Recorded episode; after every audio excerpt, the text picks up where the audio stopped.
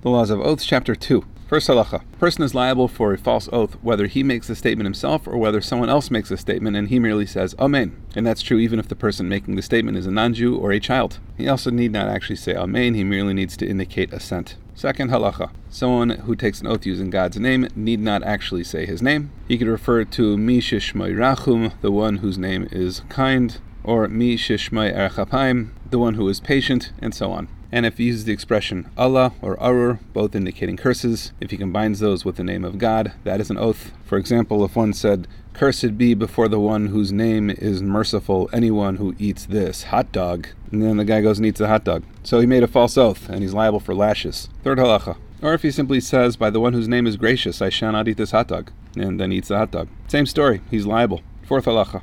But if someone only uses the expression alah or Arur and does not combine it with the name of God, for example, if he says, Cursed be anyone that eats this hot dog, he would personally be bound by the statement, but he would not be liable for lashes if he violated it nor would he be required to bring a korban. And the reason is that he did not use either the name of God or one of the expressions used to refer to him. Fifth halacha. A person does not need to use the expression shavua, or the English word swear, in order to actually be liable. And here Rambam points to a group of people who were inarticulate and called a shavua a shavusa. But obviously they meant shavua. And so if someone used that expression, so he taken an oath. Parenthetically, by the way, this is why Jews tend to say I affirm instead of I swear in a court of law and that type of thing.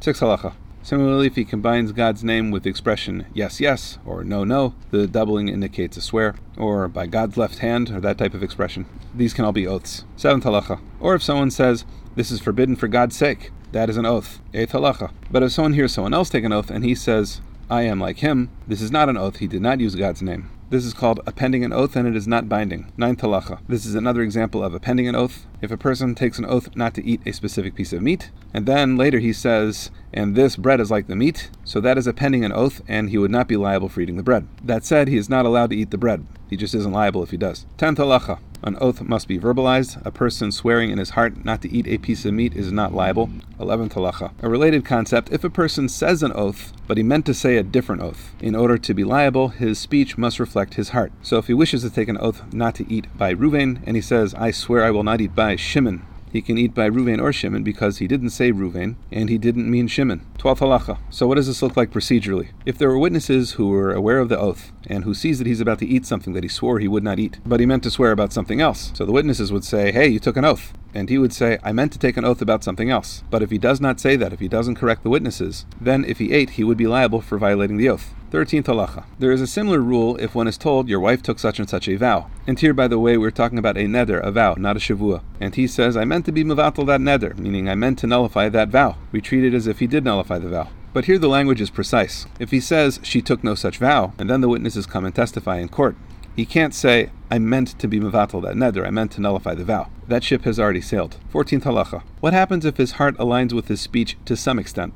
Rambam's example is if a person meant to take an oath that he wouldn't eat bread made of wheat, and instead he took an oath that he wouldn't eat bread. So he is forbidden from eating bread made of wheat, because that is included within bread, but he is not forbidden from eating other types of bread. 15th halacha. A person is able to phrase an oath in such a way that his intent doesn't matter. For example, if he says, I'm taking an oath not to eat today, based upon your intent, he cannot later say, I did not intend to take that oath. 16th halacha. For that reason, the judges in a beis din, when they require a person to take an oath, for example, to deny a plaintiff's claim, the proper formulation is to specify that you are not taking an oath dependent upon your own intent, but rather upon our intent. 17th halacha. If a person did intend to take an oath and said the words, but immediately after he said the words, he regrets it and he states, I regret taking that oath, or I change my mind, the oath is nullified. But in this case, he would have to say it teichidei dibur. That means in the amount of time it takes to say Shalom Alecha Rabbi, or Hello Rabbi. 18th halacha. Similarly, if immediately after he says his oath, someone says, Take it back, retract, and he says, I do, he has retracted the oath. But once again, it must be taich kidei dibur. 19th halacha. One's retraction of an oath must be verbal, whether he is the one that retracts or his friends tell him, retract. In either case, if he merely thinks in his heart, I retract, that does not help him. He must verbalize it.